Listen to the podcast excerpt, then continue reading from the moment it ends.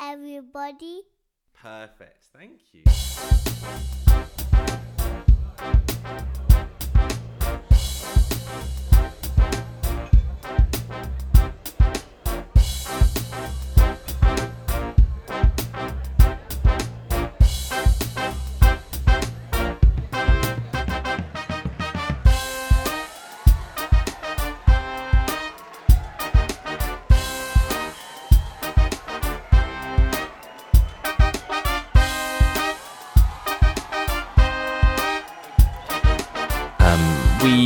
Last time had part one on Nelly Furtado, and this week is obviously part two. So we will be covering Loose and The Spirit Indestructible. And uh, Rochard, what are your memories of this era, the second half of of Nelly Furtado? I remember. Okay, this this this is gonna start off bad, but I may have to the ending by the end of this podcast. All right, so I remember like getting off folklore. I was like, yeah, folklore, blah blah blah blah, and then kind of like Nelly kind of like went off and did whatever she needed to do in her personal life until she came back with the album. So I don't know which one was it first. I'm thinking it was Man Eater, or was I, I, I, I don't think it was Promiscuous. No, I think it's Manny Manny to But- drop first. I think, yeah. Yeah, so I'm so one day I'm sitting there and I'm hearing exactly MTV talking about Nelly Furtado's new album. I'm like, yeah, Nelly Furtado's coming out with a new album. I'm so excited. Blah blah blah. Then I hear Man Eater, and I'm like, okay. So because like usually like listening to her last two albums, I'm expecting to be more eclectic. So like it threw me it threw me off a little bit because it kind of had like that that throwback '80s Kim Carnes, Bette Davis eyes kind of shit to it. I was like, okay, what's this? And then I remember going to this girls' party I was trying to get at, and I Always a girl with you, man. It's always it's just, just 95% of my stories involve Yep. women. So just, yeah, that's how it works. So I go to this party where this girl's at. I already heard promiscuous girl, and I was already dismissed the hell out of it. And I was like, this song's not going nowhere. So we're sitting there, right? It's me, my brother, and it's like most of the party was like white people. So I'm sitting there, and we're it's at night, and everybody's doing what they got to do. And then all of a sudden, the song comes on the radio, and all of a sudden, like all the the white girls started singing the song. And my brother looked at me, and he's like, "I'm letting you know the song's gonna be a hit." Just letting you know. And when the album first came out for me, I was just like, because I'm so used to, I'm, I'm so used to, to, the eclectic, like kind of like world sounds of Nelly Furtado. So it was to be streamlined like like uh like in full on Timbaland. I was kind of like, what the fuck is going on? But but as we go on, I'm just we'll get into what goes on later. But that was my initial result to it. I I bought the CD because I was a loyal Nelly Furtado fan, and I played it, and I just dismissed the shit out of it. I was like, this is not the Nelly I'm listening to. Although I will say that I love "Say It Right," which is which is great. At, at that point in time when that song came out, I loved that song.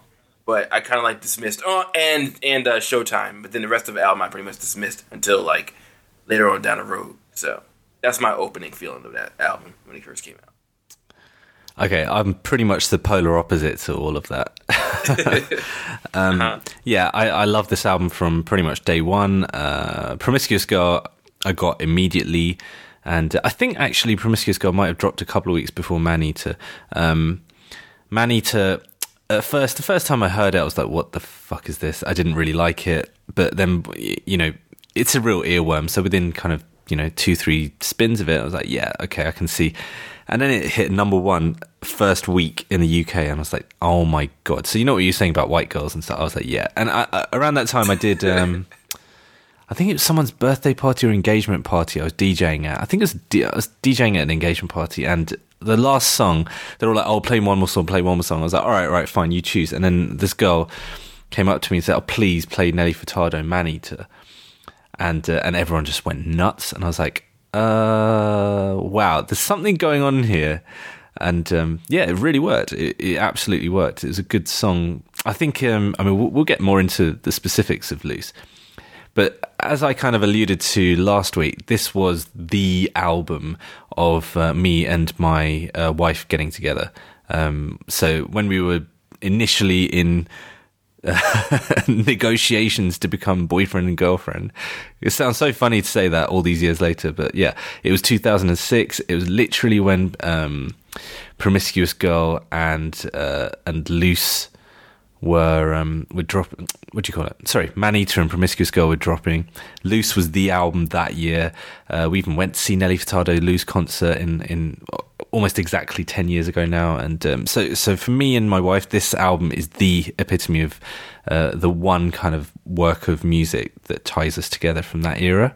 So I always have uh, like an irrational amount of love for this but I still think it's I still think it's a really great album. I still listen to it um, periodically and, and, and love it. I think it's brilliant. I can totally see why there's so much criticism about it, but in the end, I'm kind of like you know fuck the criticism. I, I think you can justify everything on this album pretty much. So um, so yeah, uh, should we um, should we get into it? Okay, sure. Okay. I didn't say it like that. I was going on with the flow. with the flow. Where'd that dead air come from? I thought you were going to go right into it, but go ahead. God, I'm sorry. Do you know what? Like, uh, yeah, I, I, had a nap earlier this afternoon. Like, it was probably the first nap I've had, for, and I'm really boosted right now. So, just I might go off on tangents. All right. So, let's get more professional podcasting. Yay! Right. So, Nelly Furtado, Loose. It was released in 2006, uh, around summertime in 2006. So, as you kind of said before, the, the two singles in particular that that preceded it were Maneater and Promiscuous, and. And those songs, for me, are an incredible one-two punch if you're a DJ. My God, those two cover so many bases. If you're a DJ, you've got the kind of R&B stroke danceness of Promiscuous, and you've got the pure kind of white. I say this in a loving way, but you know what I mean, like kind of like white girl nightclub uh, dance. I think the BPM is one three three on it, and um, it, it, those two between them just covered everything in in just the first two songs. It was incredible, absolutely incredible. I mean. I, am not really the biggest fan of, of Nelly's videos. Um, I don't think many of them have really hit the spot. There's always something a little bit off, but in terms of because um, even these two videos, I barely remember them. I vaguely remember Promiscuous, but it wasn't exactly a classic. I think Say It Right was a good video. It was like it was like a, it was like a typical '90s video. Basically, it's kind of like this joke. I know there's going to be some Canadians listening, and I'm probably going to piss you off. But in How I Met Your Mother, I remember Robin was like, uh, Robin Scherbatsky was like, "Oh, we didn't get the 80s until 1993 in Canada," and I, and I was actually in Canada in 1993, and that's the most accurate statement I've ever heard. So sometimes Canada's just a bit bit after things. Obviously, she was in America, but um, yeah, it was it was kind of a little bit out of touch. Uh, even actually, I was going to mention it on last week's one. Like, you know, we were talking about Try and why that didn't blow up. Like, the video of Try is really kind of, it's a bit too esoteric and a bit, I don't know. It, it just needed to be a simple video and it's just too much kind of, uh, too much kind of, uh, you had to buy into it too much. Like, it was kind of old schooly character development, blah, blah, blah. It didn't quite hit. Sometimes you just need to Occam's razor that shit. And I guess this Promiscuous is more of an Occam's razor video, I guess. Oh, oh my God. Yeah. Um, hang on, wait, wait, wait. So let's get into Nelly's image on Loose, her sexed up, vampy image. I'm guessing you weren't a fan. No, I was not. I mean, I get, like I said, I get it. Like, no, let me preface this. I'm not one of them, them, them prude guys. I'm just not. I just, I just like it. Just took me like from where folklore was going. I thought she was gonna. Okay, the reason why I had such an such, such an aversion to this album is I felt like from from Whoa Nelly to um to folklore, I thought she was getting more sophisticated with her sounds. And then when this, with, then when this album came out, I felt like everything. It, it, just felt like to me, and like I said, if she, her prerogative do whatever she want to do, so who am I to judge? But I just said it felt like for me, I was like, this whole album felt like when it when it came out, it was like, okay, your last album didn't sell well. So now you really gotta you really gotta market yourself to put your thing out there. And it just felt like to me, like that's what it was. And like I don't blame her because she's a musician. She has to. She, but she's also a businesswoman, so she has to sell CDs. It's not always about that, especially if you've achieved a, a certain amount of success with your first album, and then your next album doesn't make as much. So you really got to go for what you know. So when you pull in Timbaland in them, and you kind of capitalize on when, when she did get your, get your freak on and Miss Jade Ching Ching, It's basically okay. So which way can you go? Are you going to go off the deep end into more of like that that that quote unquote serious artist thing, or are you going to kind of like lean yourself more towards like that accessible like pop music? And she kind of leaned towards that other way, even though there's like like like like when it, when the album first starts off with the, with the "Afraid" song, I think that feels like the most Nelly-ish, kind of like inspiring kind of song when it comes out there, and it goes right into "Man Eater Promiscuous." It's kind of like that. Uh, like she still has like that hopeful, kind of like there's more to life than just the surface level stuff in that first song, and maybe a couple of other songs on here. But then it goes right into "Man Eater" and "Promiscuous," so it's kind of like that the two Nellies kind of together. Whereas like, because I remember later on she was talking about the Promiscuous Girl song. She wasn't a fan of of it promoting promiscu- promiscuousness, but she kind of like changed the lyrics on one of the on one of the, the, the lines or something like that. They kind of like like like water it down a little okay. bit. I remember she said that later on. So I just remember I just remember when I heard this album, like I know why it's a hit and I know why it's her biggest album. I get that part, but I always had in the back of my head where it was kind of like I felt like Timbaland was was in the zone, and the rest of the producers and songwriters on this. But also felt like she kind of had to do it in a sense to kind of like redeem herself from the failure of Folklore's uh, lack of record sales. It just feel like that for me. It's not a bad album by any stretch of the I just like for me as a Nelly Furtado fan that loved Folklore, I wanted something more along the lines of that, but pushed forward. And then when I heard this one, it was kind of like it was streamlined and ultra accessible, and there were hit, hits for days on it.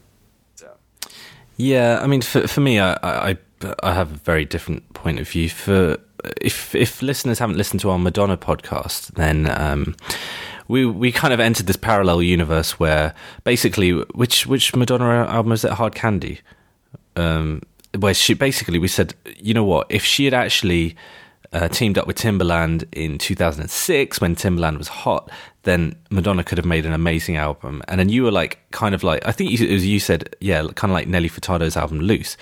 And then I just, that blew my mind. I was like, oh my God, that's the most accurate saying ever. yeah, why didn't she just, and then it's really funny. So I was reading just like a retrospective of this and of Loose and, uh, and Nelly actually said she didn't like directly model it on Ray of Light, but she was inspired by Ray of Light predominantly for this album, which is a really bizarre thing because this doesn't really sound like Ray of Light at all.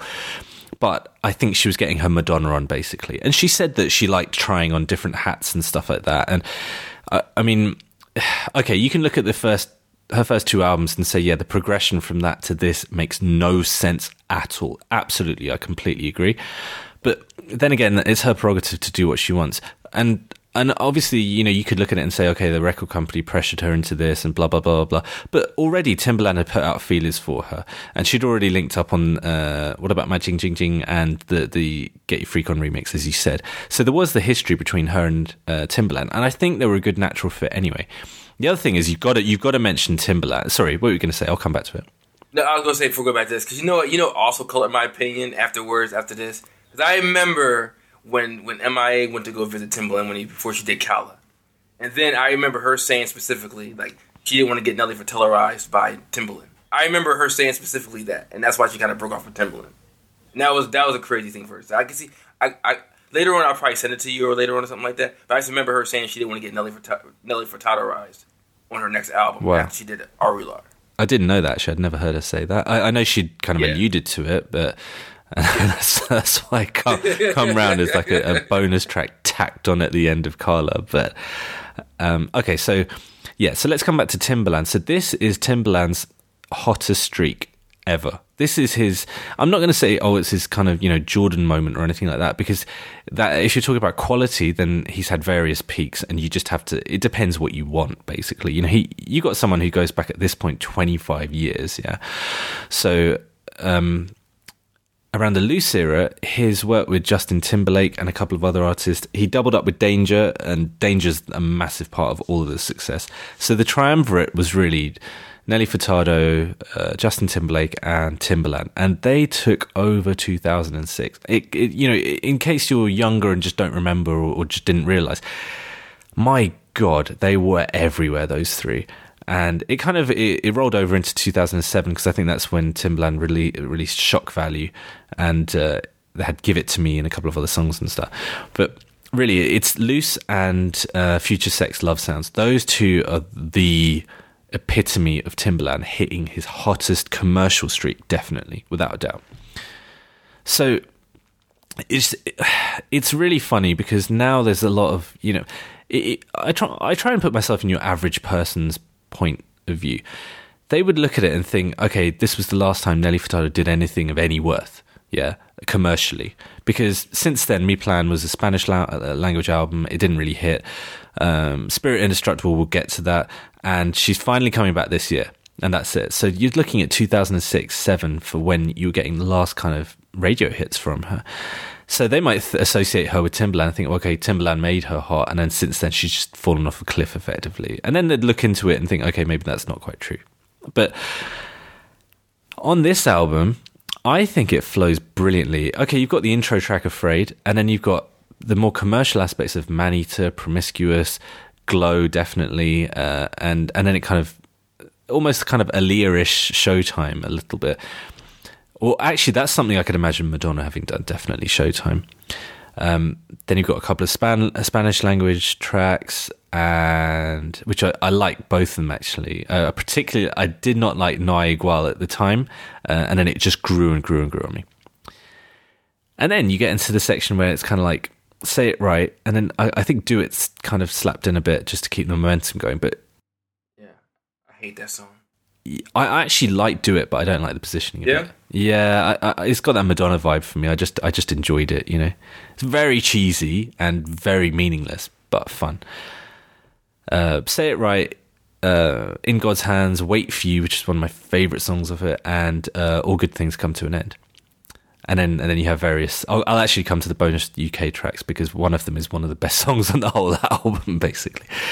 Um, but so it's a little bit it's a little bit hit and miss depending on certain things, but everything is justified to me pretty much. Um, like I think my wife's favorite song off that is off the whole album is "In God's Hands," which I could not stand that song at the time, and then it kind of just through her playing it, it kind of wore me down. But yeah, um, sure, I tell you what. Before we we get into anything else, what are your favorite three tracks from this album, if you have okay. three? okay, so I would say "Afraid." I would say "Say It Right." and I would say wait for you. I would give those three, and then the rest of it is kind of like, like okay, Showtime will probably be like the fourth, if if you force me to do four, and then the rest of it is like it's not bad, but that's not what I want to hear from Nelly Furtado.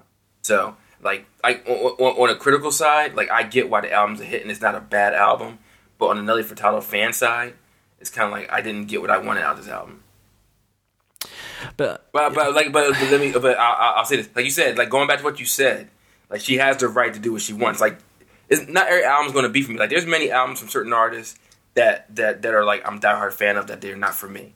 That they try a different thing. And I was like, you have you earn the right to kind of do that, be, or be beyond you. Because the one thing I do hate is um is even if even if you're even if you're fans, this is something that I plan on doing if my books ever hit.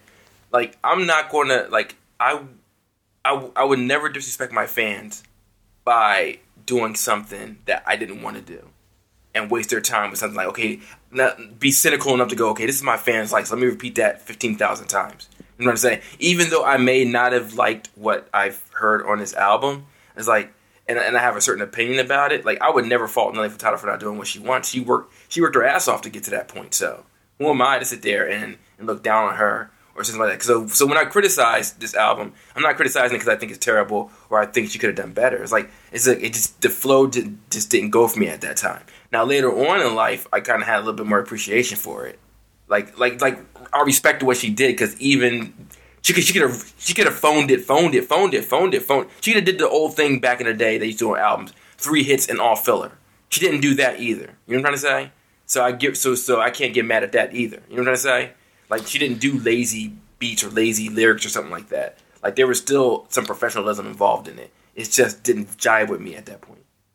Yeah, and I can appreciate that. Um, the the thing that I'd say is that Nelly is a very eclectic artist, and she has a wide variety of tastes. And it doesn't surprise me that she ended up making an album like this. Maybe that it ended up exactly like this, but one that one that ended up in this kind of vein.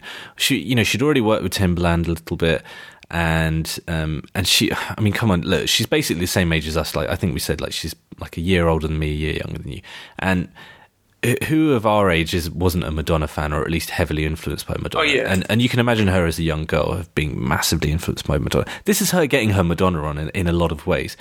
Now, I think maybe she might have thought when she started recording all this that she was getting a different Timberland. She might have thought, okay, I'm getting the Timberland who worked with Aaliyah, or I'm getting the Timberland from this, that, whatever, whatever, or, or, or the Missy one. You know, um, this is wildly different. This is Timberland being like, you know what, fuck it, I just want every. You know, once he teamed up with Danja, everything changed, and they just tapped into this absolute. It was kind of like almost an '80s throwback. A lot of it was with some, you know, plenty of synths and those kind of beats and stuff. It and, it, and for the most part, I think it worked really well. Um, a lot, a lot of also uh, Arabic samples, uh, Indian samples, uh, and that comes back to bite them at certain times through lawsuits and stuff like that. I, I reckon also, I reckon she probably got a bit of a shock from the backlash about certain other things, like like lawsuits coming due to unlicensed samples and stuff, because you know, she really doesn't come across as that kind of person. She kind of comes across as the sort of person that doesn't want anything to do with that kind of stuff. So, oh yeah, you know, um, I don't think she was coerced into everything on this album at all.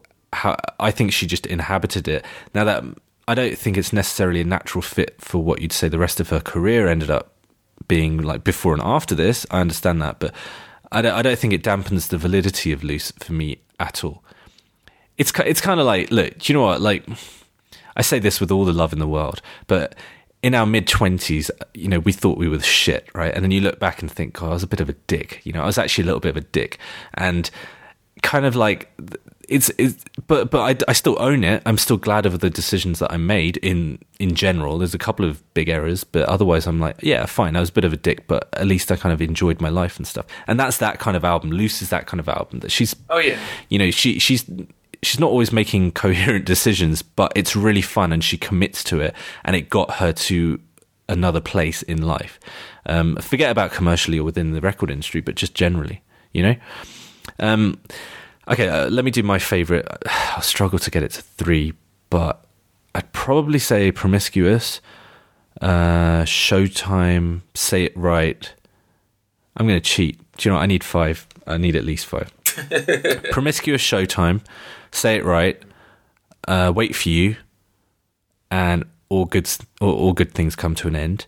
Um, I'm gonna I'm gonna put on the bonus track uh, "Somebody to Love." Did you get that bonus track there? No, I got I got Te Busqué, uh, Te Busqué, Spanish version. That's all we got. That's all you got. Yeah. I mean, unless, unless there was a version that I didn't pick. You know why? Because usually, sometimes, usually back in the day, I would search for like the special edition but because I didn't like the singles, I was like kind of like on the edge anyway. So maybe there maybe there was a um another uh version of it. Let me see. I, th- right I think now. you guys got something called Undercover, and that was it. Maybe I don't know. The Target edition got Runaway, uh, Photo Gallery. Christ, I don't know uh, what those songs are. Undercover, we got Undercover. Under uh, there's, there's Undercover for uh, iTunes. There was Runaway. Um, for Target. Target got like a couple like man eater videos, and in a studio with Target and a photo gallery. What the hell? I've never heard of. Pho- uh, hang on, sorry. I might be really dumb. I, am sure it's an actual photo gallery, not a song called Photo Gallery. Yeah, it's actual photo gallery. I think it might be. Yeah, Runaway. I've never heard of Runaway. Like, yeah, I've, yeah, I've, never never heard of Runaway before. So we, we we got yeah we got two yeah. Let my hair down and Somebody to Love. So Let My Hair Down was, as, as we kind of alluded to last week, uh, track and field. They have nothing to do with this album whatsoever, except for one bonus track, which is uh, Let My Hair Down, which um, I really couldn't stand at first. Then it kind of grew on me because I played the album so much, but I kind of, I still don't think it's the best track. It's kind of really cheesy. Um, Somebody to Love, on the other hand, is one of the best things she's ever done in her entire life. It's that really? good a song. Yeah, it's absolutely incredible. And it's the perfect way to end the album, actually, as, as a bonus. Perfect. I, I, was always kind of like, this should have been on the real album, but I can see why it, why it wasn't. But it's such a good song. Um, which is another reason I, I, love love the album so much. I mean, somebody to love is oh man, I'd love it if there are any fans out there who who, who have the same amount of affection for that song as me. So um, okay, should we just pick a few kind of isolated moments from this um, fr- from from Loose? I'm going to pick. Okay, what did you think of her rapping on Promiscuous? um, I, I tolerated it as much as I could, but it was passable. It's kind of like it's, it's kind of like I'm, i feel bad because I know this is your album, and I feel like I'm being addicted. No, no, no, no. Listen, but do you yeah. know what? We've done the opposite so many times. When you just have this yeah. album, I'm just like sitting there, like, uh, if yeah, that, there yeah. you go. Um, no, no, no. Yeah. Put it this way, obviously, pr- promiscuous is not like Illmatic levels of rapping or anything, but for a club song, for kind of the younger audience, it was good fun, basically. And it's Timbaland rapping. I mean, Magoo used to write his raps, and it's like, oh, Jesus, kind of thing, you know. I don't know. Well, let me ask you a question. Let me ask you a question. Whose rap is better, hers on this one or Madonna on American Life? that's that's really low. That's a low blow, man. This is way better. At least this serves a proper function. Oh, I love Promiscuous Girl. I can't tell you, it was a DJ's dream, this song, except the intro. The intro was incredibly annoying. But then you used to have a version where, where a bit of the beat got looped, uh, like for about eight bars or something. Um, I always thought that was the kind of cheat version. But basically, you'd kind of stop it, stop the whole party, and then, have I turned you on? No, I don't think so. Do, do, do, do, do, do. And then, and then, and then everyone just like be like, wow, rah, like that. And, uh, yeah, so that, that was the kind of fun. Um, Showtime, yeah, that track was just wicked. It was just dope. Such a chilled vibe. I think I don't think Timbaland had anything to do with it. I think it was Danja's beat, and um, yeah, that was kind of like the most Aaliyah-ish moment. Uh, to an extent, I, I, mean, I don't think Aaliyah would have actually done that track, but it, it was a very nice, a lovely lilt to it, and, and really kind of calmed everything down after that that opening kind of four four tracks. Um, the couple of Spanish tracks, like I said before, No Igual, No Igual, I did not like it at first, and then it just absolutely grew on me. Like, it's funny when we were kind of preparing for this podcast, I was listening to this, and the one track that I just could not get out of my head was No Igual, just could not get it out. So it was kind of, and, and when we talking about Mi Plan, I was like, I, I, remember last week I was saying on Mi Plan, I was like, why didn't she just make more tracks like this? You know, or, or even the next one, Te Busqué. Then I was kind of like, what's wrong with these tracks? Just make more of these. What was the big deal? you know, I, I, didn't get it. Absolutely bizarre. Say it right. I think it's one of the best best songs she ever recorded. Yeah, um, and if you talk about 80s vibes, that my god, that could be in a Top Gun video. Just take you wouldn't even have to do anything. Just put that in. Bang. Amazing. Tom Cruise motorcycle. There you go. Um, Wait for you. I love that song. Uh, and all good things come through. And Chris Martin from Coldplay helped write that one, and uh, I love that. I think that went to number one in this country actually, from memory. Um, I don't know. There's just so many singles as well on this. Plus, uh, there's a couple of good album tracks like Showtime and Wait for You. Uh, there's so many singles. Uh, I just I don't get the hate for it sometimes. I just don't. I like obviously I think if you're tiring her with the brush from her first two albums, not tiring, but you know if if, if that's who you expect to come and and you you've sort of fed another line, then fine. I can understand why you get annoyed, but yeah. I, I just don't know. I just no, it's not. People got angry, like out of proportion, about this album, and and maybe it's the age I'm at, or as a DJ, uh, or this, or, or, or, because it's me and my wife's album. But it just seems there's a disproportionate amount of anger about this, and then it still went on to sell like 10 million almost around the world. You know, because you know why? I can tell you why. Because here's because even she said that her like most of her diehard fans like folklore more than this album. Because here's here's the thing, it's like I, I'll say uh, here's my theory about it. It feels like the fans that were through the thick and thin with with Whoa Nelly and folklore were a fan of a certain kind of sound, of a certain kind of like her her her her her, her like her heritage, and that kind of like you don't know what kind of sound you're gonna get in the next track and this and that. And then when this album came out, it was very uniform and Timbaland. So it's almost like it's like you're not if you if you're if you're if, if you were a fan who like and like I said, some fans like I said, some fans love this one and loved the other two. So it's not it's not all fans, but there was a certain group of fans where they wanted to hear more of like a like a folklore, more like a old Nelly sound. And like this is, was not that sound. Wait, wait, wait! I call bullshit on that. You see, you're saying this is a, a Timberland unified Timberland album. No, it's not. No, no, no, no, no, no, no, no, no, no, such a variety. No, no wait a minute, wait a minute. Let me qualify. Let me qualify. Okay. okay, not just Timberland, but that that kind of that that kind of like streamlined feel. It doesn't sound like a, a folklore or a Whoa Nelly. Like you, like he's like he's like it's not saying like every song is like Timbaland. It's just saying that it's very specifically going for that very popular feel. Like all those songs, like the reason why I believe this this album is more successful than the other two is because this is because it's just it's so accessible to everybody, not just to people who are Nelly Furtado fans. You trying to say? Yeah. Like if you listen to like because like some people listen to Whoa Nelly, they would not give Mo. I know friends who not who didn't give Nelly the time of day that gave that gave Lose the time of day. I know people who didn't give Folklore the time of day that gave time of day. Matter of fact, most of most of the people I knew in my circles weren't even Nelly Furtado fans. They liked like one song or two. But when this album came out, that's when the Nelly Furtado bandwagon got on. Like you gotta remember that. Oh that yeah, I mean, I mean, listen. When I went to the concert, um, so that was what February two thousand and seven. Then it is funny because when she was doing songs from Whoa Nelly and folklore, people generally didn't know what she was doing. Yeah, most of the crowd were there for loose, basically. And um, like I remember, I haven't got the exact track listing, but I remember when she was doing a couple of things off uh, Nelly, like uh, "Hey Man." no one knew what it was. Like no one, basically. Maybe ten percent of the crowd or something. I was like, yeah, that's what I'm saying. Yeah. This was like, hang on, this is the album that had "I'm Like a Bird." Obviously, everyone knew "I'm Like a Bird." Yeah, and um, and, and then from folklore, they knew Forza. Uh, because that was the football song, and she was kicking around these ridiculous footballs everywhere. Um, and and maybe, maybe they knew Powerless.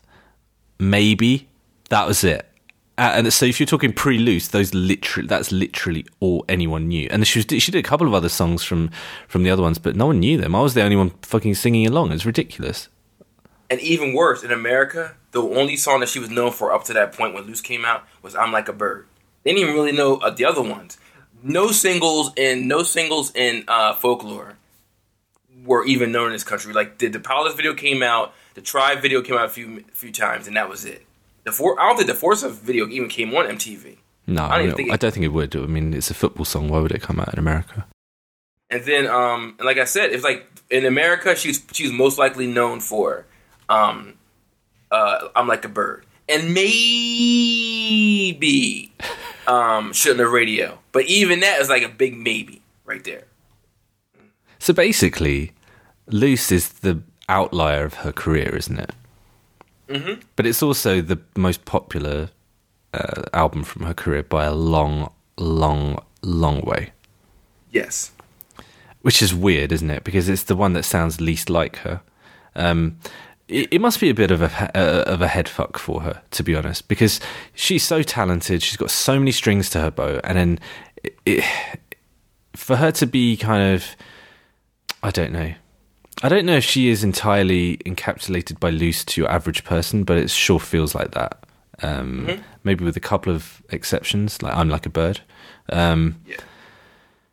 I mean, Mi Plan, nothing hit from that, like in the wider context, and and we'll, we'll I, I I didn't even know it came out until I, I was going I was farting around on um, iTunes. I was like, what? Evelyn? What the hell? I was excited for it, and then uh, like I, I, voiced my disapproval of it last week. Um, yeah. But I yeah. think whoever whoever whoever the American person decided to bury that that idea. But like you know, Salaam Remi was producing on that.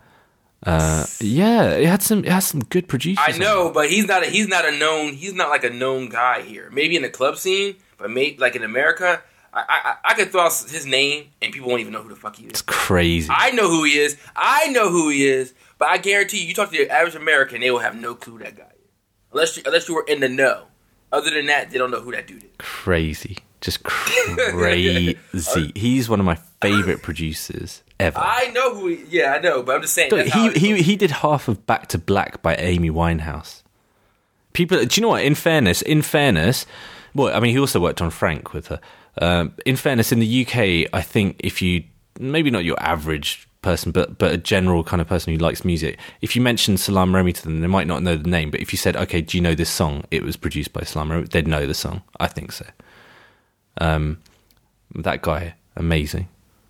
I, I'm going to say this. I think the other thing that happened was is that she didn't come out with an album for a long time. Yeah, yeah. I think yeah. that's that, that's what that's what cement this one as being the one that was going to be the one. Now, if she did something where if she did something where like right after this, like a year or year and a half, she came out another album, then maybe it can lessen the, the blow before this long like um, detour until the spirit indestructible. but it just felt like this album came out and then she took like a long ass break because Mi Plan was not even on a blip in America. So the only thing that that they knew was another title in 2006 until um, Spirit Indestructible came out in 2012. So that's six years without without uh, some kind of American um, um, um, blip on the radar. Yeah, yeah, and it's worth mentioning those six years had a lot of female performers do a lot of things. You know, Amy Winehouse herself dropped back to black. Adele came out. Um, Rihanna dropped properly. Uh, oh God, there's so many actually. Lady Gaga, Beyonce continued her world domination. So you're talking about a lot. I'm not just to reduce her to a female artist, but if you're talking about the loose sound, that was taken and run with by a lot of other artists, um, or or even just doing something completely different, like Amy did, or whatever. You know, so yeah, she. It was a long time. Six out six years is a long time to go without. You know, I think sometimes like you have label situations and you have this and that. And, and she always said all along, like with Loose, that she'd kind of envisaged it in advance. Um, so, so maybe maybe she was affected by folklore herself. Um, I mean, you know, I'm sure she loves it, but thought, okay, this really, really didn't hit the mark. Uh, and then her label are pushing her to work with Timbaland, maybe, and like Timbaland's already put out feelers. So she was like, "Oh, I, I envisaged the artwork for this, um, like you know, three years in advance. And then she already said she was going no matter what happened with the album, she was going to take some time off afterwards and stuff. So she went, you know, she did a tour. Her tour wasn't like, you know, gigantic tour, but it was, it was big enough. And then she took some time off and stuff. Um, you know, she had a young kid as well. So obviously, you know, there are more important things. You time to get your kid, yeah. Yeah, yeah. Um, but if you're talking, yeah, exactly like you're saying. If you look at a discography, you'd be like, okay, there's a gigantic blip. We'll get to Spirit Indestructible in, in, in short while. Um, and for most people, again, if you're talking blips on radars, that barely would have. hang on, let me not, not get too far. Okay, I tell you what. Let's let's start to wrap up loose properly. Okay. Um, are you going to dare to give it a score, or should we just avoid that that landmark? All right. Okay, I, will do this. I give it two scores. If if I'm if I'm if I'm doing like exacting my personal feelings from it, then I give it like a seven. But if you put my personal feelings in it, then I give it a six. I'll give it. I'll do it that way. But that a, a, seven. I'll say this: a seven from me being critical is is good because not there's not a lot of albums that even hit a seven. And that's for and that's that and that's just a testimony of how much I love Nelly Furtado. That that album I don't like, I'm still giving a seven if I atta- detach my personal feelings and what I want from it, rather than looking at the album for what it was and what it was trying to achieve. It achieved what it it, it achieved what it wanted to achieve and achieved a success. It just wasn't something I was looking for.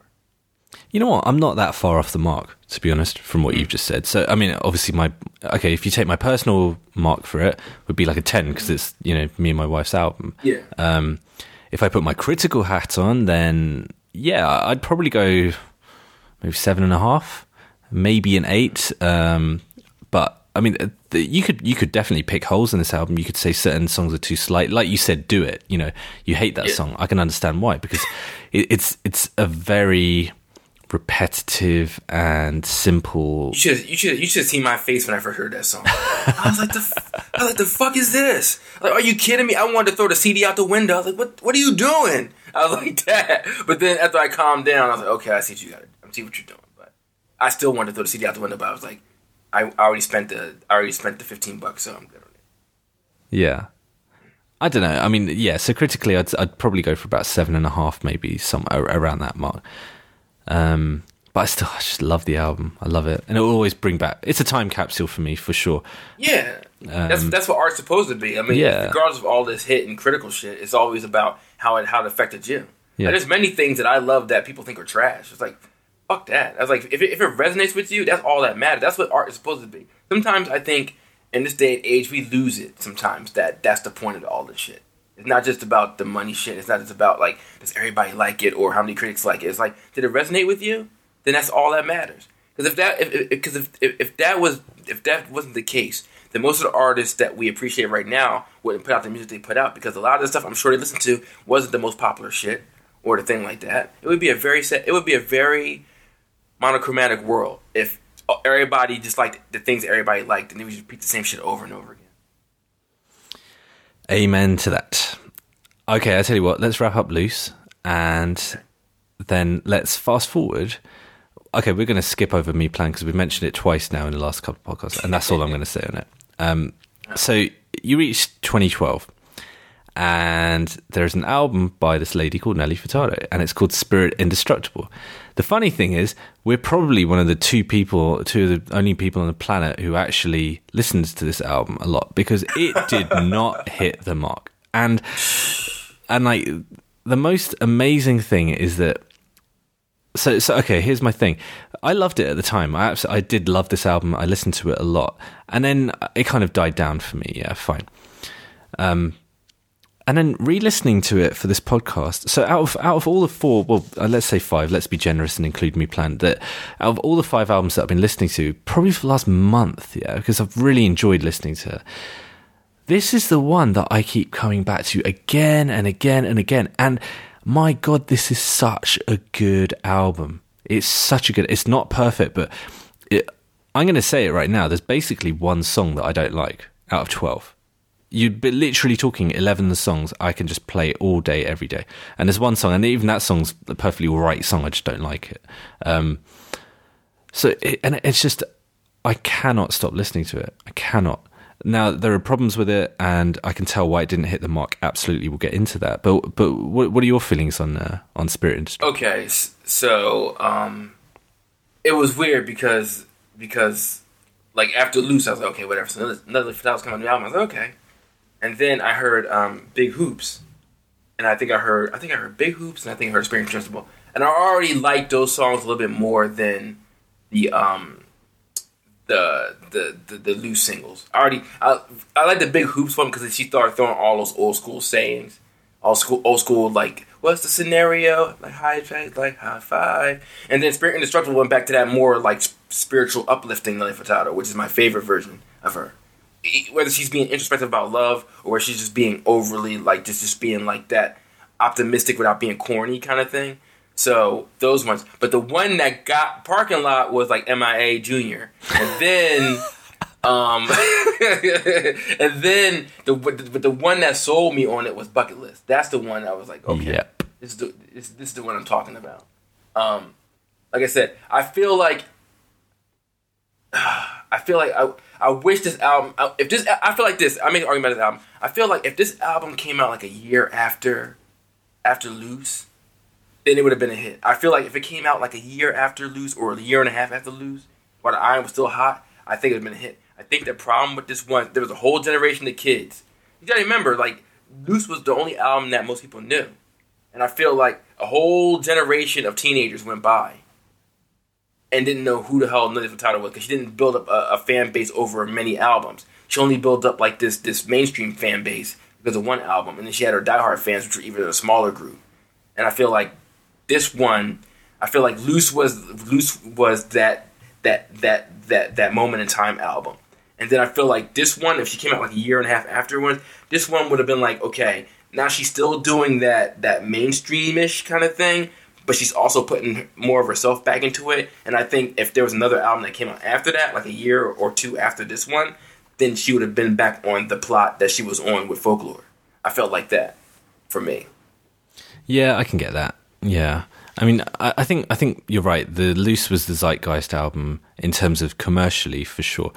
Whereas I think Spirit Indestructible, what I love about it and what it's really grown. Uh, it's I don't know. It's aged very well. Let's just put it that way.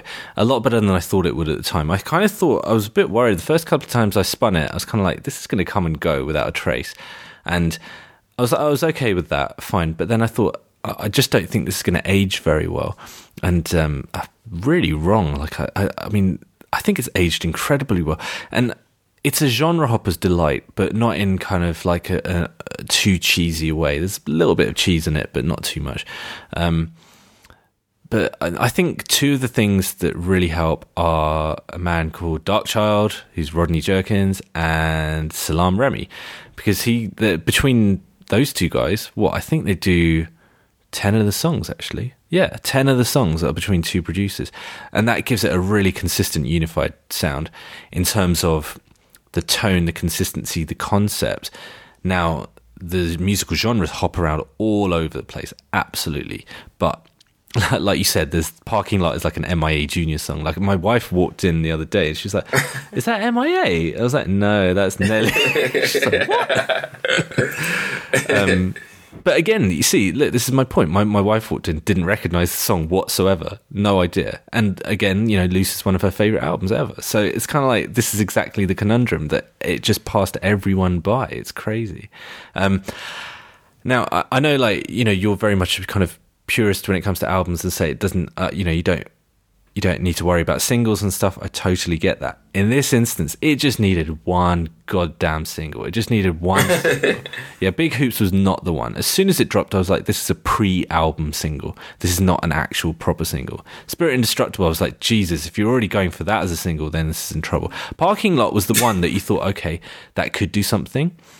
And ironically, I mean, you're completely right. Bucket List is the one that probably could have done the most damage. I think it could have done really well, Bucket List, but it kind of got this kind of quite a while afterwards. It got like a sort of like a budget video for it and stuff. But I think Bucket List could have hit the radio. You know? Oh yeah, yeah, like properly. Absolutely.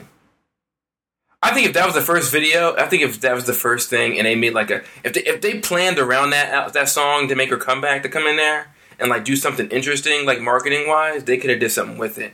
But I think it was just like they didn't know what to do with her yeah. because because that whole generation of kids went by her, and the only people that knew anything about her was Loose. I just feel like the six years hurt. Six years. I remember she was on. I remember she was on. B, I remember she was on BET, and I remember the reaction that people on Twitter, and they were like, they were like scratching their heads, like she's back, and like didn't even like didn't even know what to make of it. A lot of Twitter, like Twitter the Twitter conversation about it when BET had it on there. They just didn't know what to make of it. All they said she had a fat ass. That was all the only things I heard. But other than that, they were pretty much like, I don't know what to make of this right here. Yeah. And even a video with Big Hoops where she did all the Illuminati shit. I'm like, why are you doing the Illuminati? Like, are you trying to do like the Jay Z plan with like on to the next with all Illuminati imagery? I, like, I just didn't get why she was doing that on a throwback song. Yeah, it didn't make sense. Big hoops, the video. I, I just it was slightly distinctive when she's on stilts, and then the rest of it, I just I don't think it really made sense. It was all Illuminati imagery. It just threw me off. I was like, why? What does that do with big hoops? I didn't get that, if I'm honest. Um, yeah. I just I just think you're right when you say it's a throwback song, so why not do it as a throwback properly? you know, all you have to do is like you're right. She references so many songs.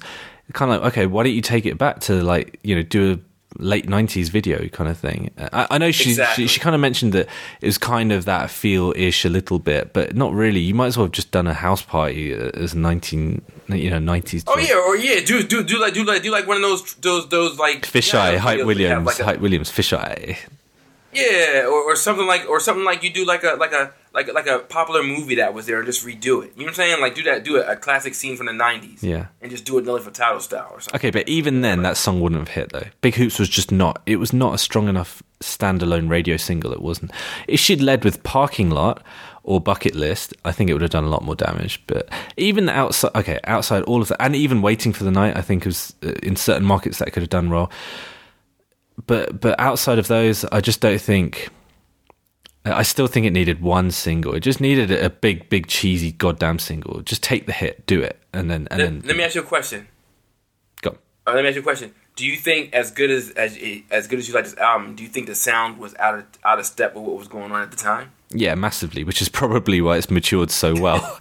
because because uh, okay, so it's funny because she she was saying that once she started working with Dark Darkchild and then they were talking and then she realized that he'd made loads of her favorite songs that even the ones that she was referencing on big hoops and stuff like that you know which is a really bizarre thing to say because did she really not know that he produced something like the boy is mine by brandy and monica or this or that or whatever? It's kind of like okay did you really not know that? Because you're such a music head that you, did you really not know that?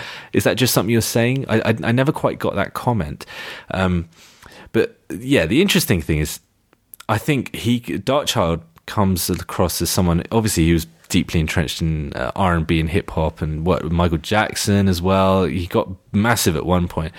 Um, he'd been out of the loop for a long time, so this is kind of a comeback for him a little bit as well. Um, he really does a lot of different genres on this song, uh, on this album. I was shocked. Well, yeah, a lot. Like you're going for you know you got Especially, especially Spirit- the second half, especially the second half after bucket list. Yeah. Yeah, um, no, on on uh, second half of the album, I think he only does two songs actually. He does wait. He does waiting for the night and miracles. Wait for the night, miracles. Oh, I'm sorry. You're, you're you're right, Yeah, you're right. yeah. So waiting for the night, I was pretty. I'm talking about the sound. I'm talking about, I'm talking about the sound Yeah, overall. the sound overall is the the second half is very varied. She always does this. She always does like, uh, yeah, she always splits it into two. Um, but but he does a really good job, and and Salaam Remi always does a great job. So uh, although I have to say the one song I don't like on this is one that he produced, which is pretty bizarre, um, which is the most beautiful thing. I can't stand that song. I don't know why it just rubs me up the wrong way. Um, you, you know, when you know when something just jars with you, the melody. You don't, you, don't, you don't. You don't feel. You don't feel like ah. No, You don't feel. no. Ooh ah. especially You don't af- feel like- especially as it comes after bucket list which is my favorite song okay i tell you what let's do top threes on this one then so what are, what are your Okay. top three Uh, bucket list is number one. yeah Spirit Indestructible is number two. It's, it's a toss between these three. you, you can do five if you want. I, I do like this Nah, uh, i'm gonna do five enemy, enemy. oh damn it you nicked my Yeah. freaking one okay um okay yeah I, I, i'm gonna go enemy uh bucket list and right i'm gonna be really self-serving here and do five. So I'm going to do Parking Lot because I actually love that song. Spirit Indestructible, Big Hoops. Now. I would actually include something featuring Nas because Nas is fucking goat, but I'm going to include Big Hoops because um, I did a mix around that time.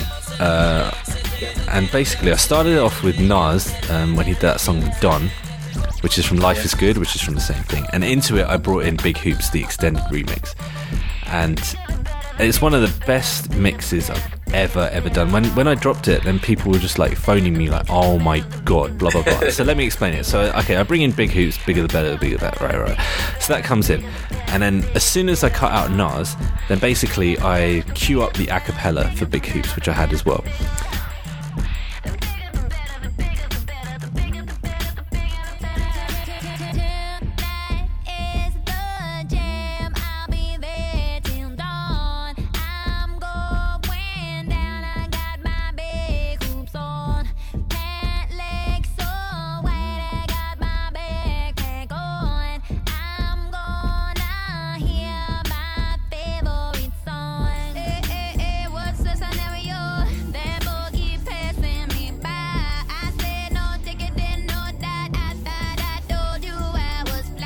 Get them synced, so I'm just using two decks here, and then I I scratch out um, I scratch out Big Hoops, the actual proper version, and just leave the acapella going. So it's go, I can go fast, I can go. So that's just dead, except for the acapella.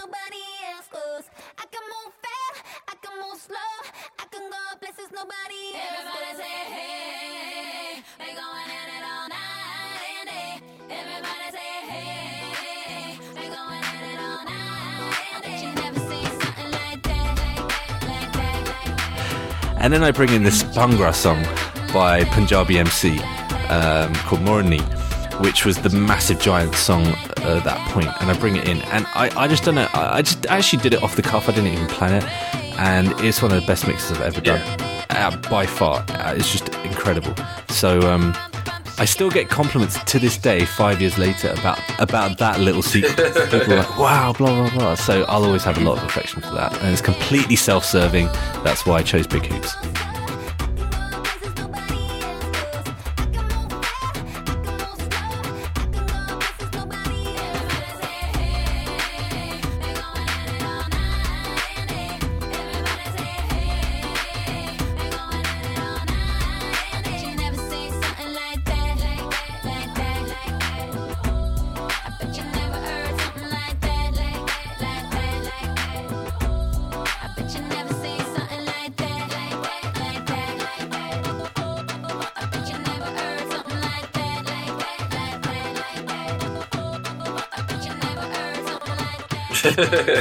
Even though something's better. Um, Okay, so I tell you what, let's let's go through the album and pick out a few highlights because I- think if any album needs some fucking help, it's this. It, it- it needs us two to talk about this, basically. I'm not even like sucking sucking my own dick. We just need to talk about it because people, no one, no one even ever talks about this.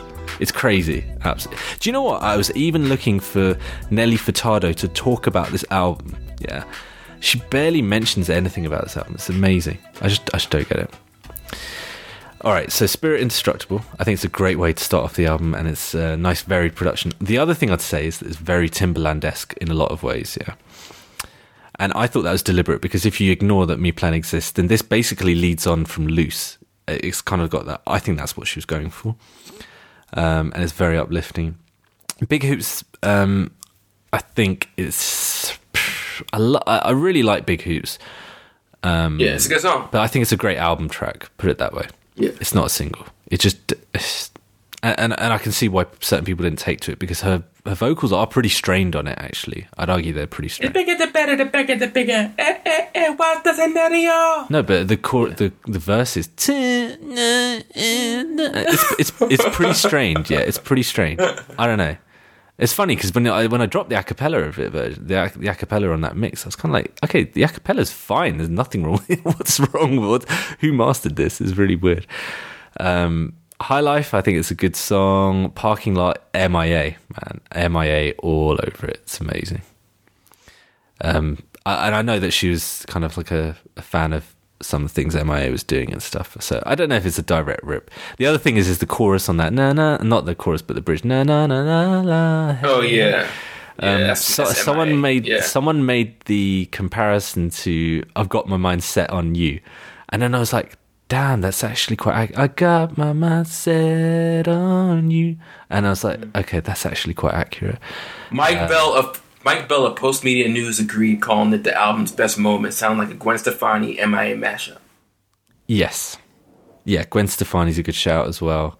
Although if you, you're right, you, you, when you, when you said and, when you, when you uh, said Eric like- Henderson of Slant Magazine said that it sounds like she's trying to win a bet that she could turn the hook from George Harrison's "Got My Mind Set on You" into a new Hollaback Girl.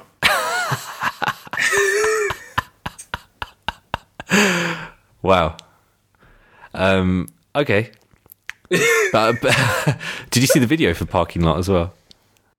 I just remember her being in a parking lot with some cars, and that's all I remember. Yeah. I remember I didn't like the video at the time, and then I watched it again a few weeks ago with my son actually, and and uh, and it.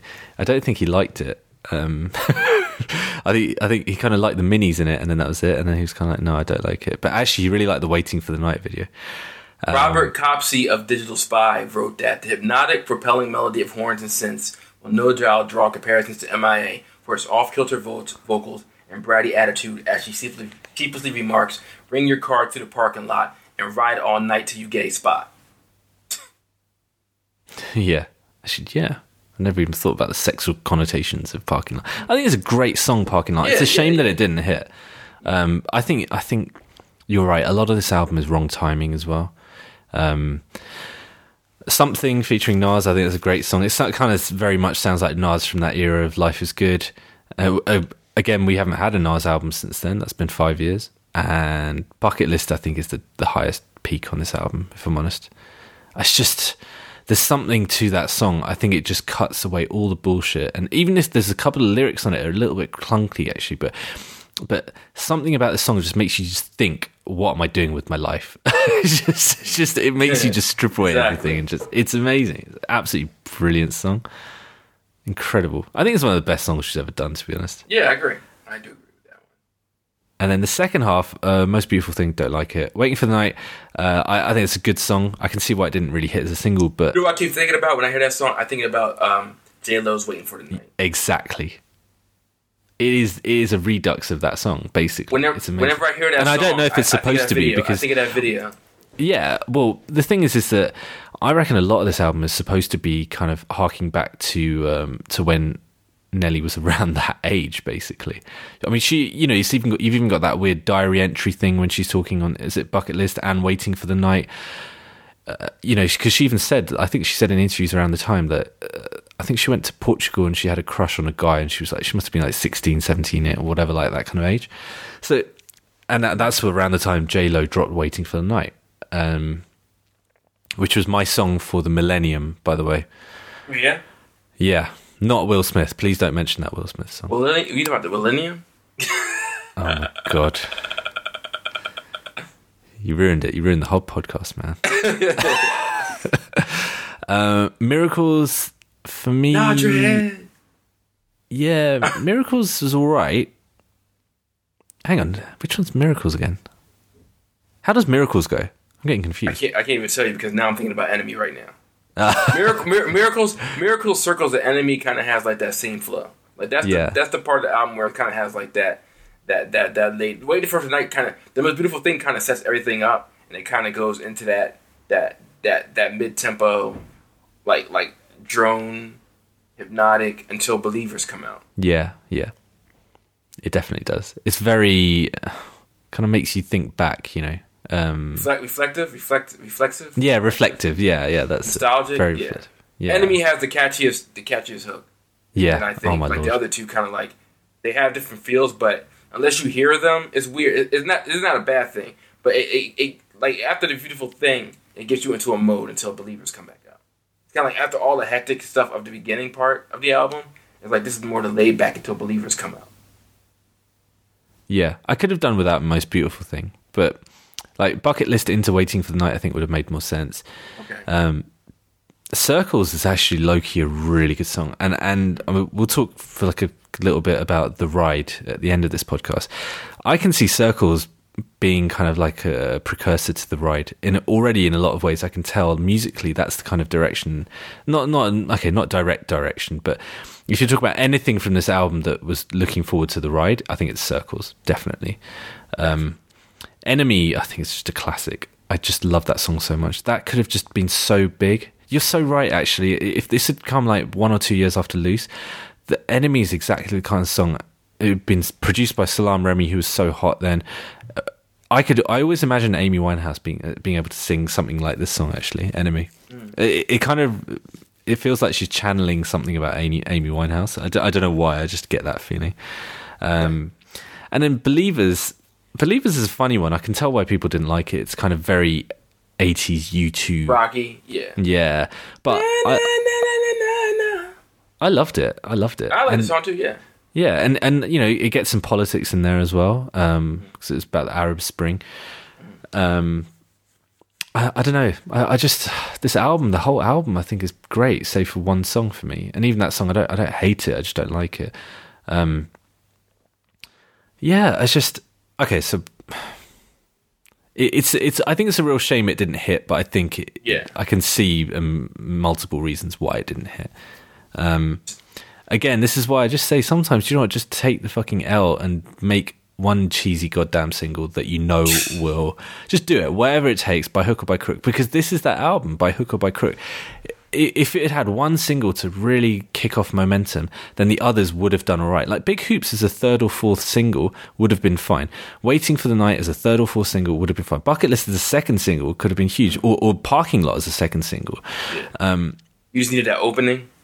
You you just need you just need that in right? You need your foot in the door sometimes especially as you've said after six years she needed to get something back in there she needed something to get her back into public consciousness put it that way. Because you know she dropped off the face of the earth for most people. Um yeah i don't know. It's just a shame. I just think more and more I look back on this album, I think it's just such a shame that it didn't have one big single because I think it would have been really good. I think, okay, should we should we do a kind of ranking of her of her five albums? You can say four for now. All right, because Mi Plan will be fifth anyway. So all right, Yeah, yeah. So that's already going to be on the bottom. So we can just get to four. all right. All right, So so how you would you how would you do it? You do it. You want me to do it? Okay, mine is Yeah. very easy. So you got folklore, Whoa Nelly, uh, Spirit Indestructible, and um, Loose. Okay. Now, what what would you say the differential between those four albums is? Like, I mean, would you say that? there's- Oh, oh, okay. So, for, so okay, all right. I'm gonna do two grades. I'm gonna do my personal, and I'm gonna do the second number is gonna be like my my my hard nosed critical thing. Okay, so folklore for me is a ten, and if I'm being critical, then I would say it's a seven point five. Then I would say Whoa Nelly for me personally is a nine, and then I would say critically it's a nine. I would say Spirit Indestructible personally is a seven, and I would say critically it's a seven, and then I would say for me Loose is a five personally, and then critically I would say a seven. Okay. I think you changed your scores for loose within the last 25. No, I said I said, I said seven. I said seven for. I said No, but five personally, even. Oh, did you say five? personally it's five. Personally it's five. Yes. Okay. And I gave it seven. I said I said if I put my critical hat on, I said seven. Or the Okay. or, or the, the the listeners can tell me I'm a liar later on. I guess. Yeah, yeah this will be a good But I'm but, but I'm pretty sure it's five. I don't think I gave Okay. it higher than a five on personal. But go ahead. If only there's some way we could find out in the future. Uh, all right. The four albums for me, I'm going to. Oh, man, do you know what? I haven't actually thought this through properly. I'd probably go number one spot. Uh, I'd probably go Whoa Nelly, actually. Mhm. Number one. Uh, Loose, number two. Spirit Indestructible, number 3 and folklore number four.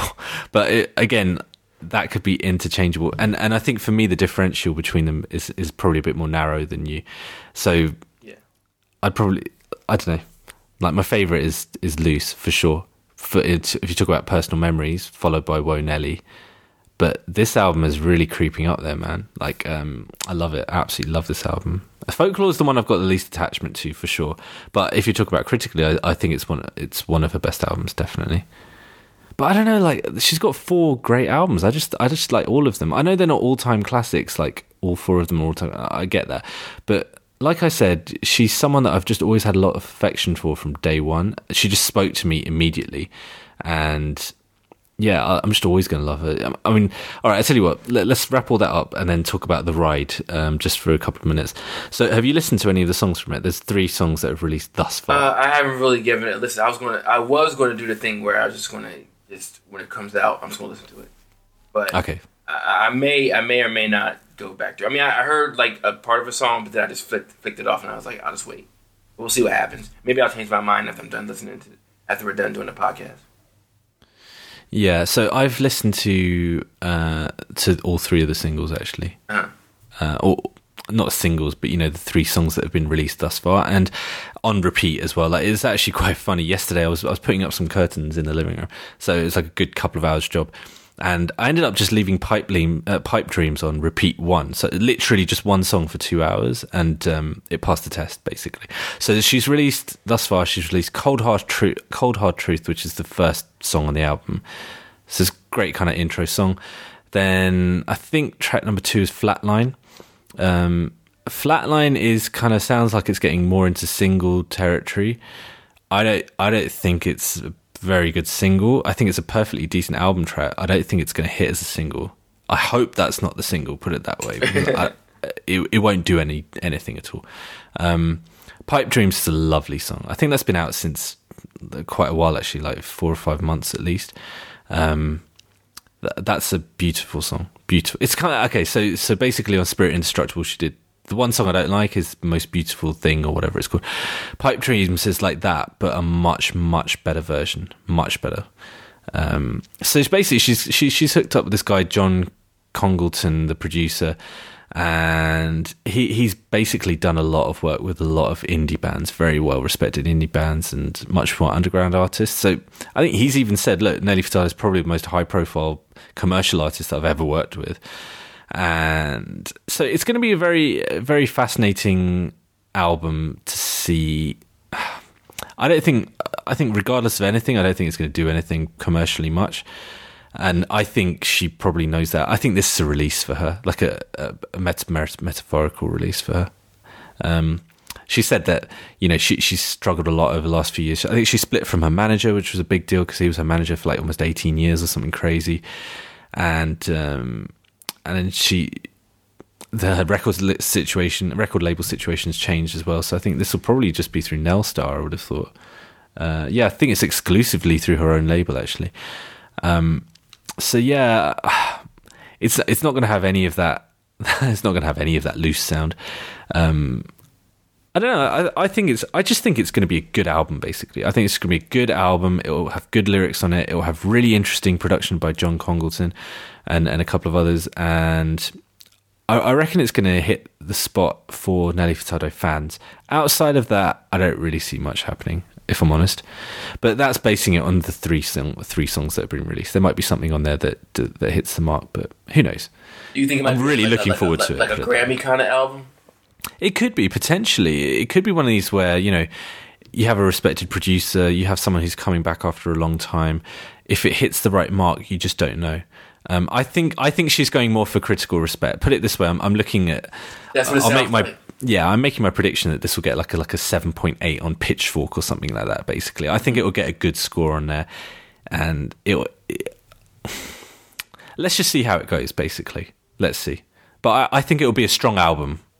So you have hope by what you listen to. I absolutely have hope. I think it's going to be a good album for sure. I don't think commercially it's going to do anything, but I mean, who really cares? I think she. At she- this point, at, at this point in her life, yeah. I mean, she's been in the game. She released Whoa Nelly seventeen years ago, almost. I mean, that's Yeah. like a whole person who can vote practically. You know, you're closing in on that. So I don't think she really cares anymore. She's not exactly struggling for money. She's putting th- this through her own record label. Um, I doubt I will she's going say, Oh, go on then. I will say, I like how the cover has like the picture of her in the middle, but it's but it's a but it's a green. It's like it's like her inside of like a green cover, and then AIM had MIA's picture, Yeah. surrounded by orange.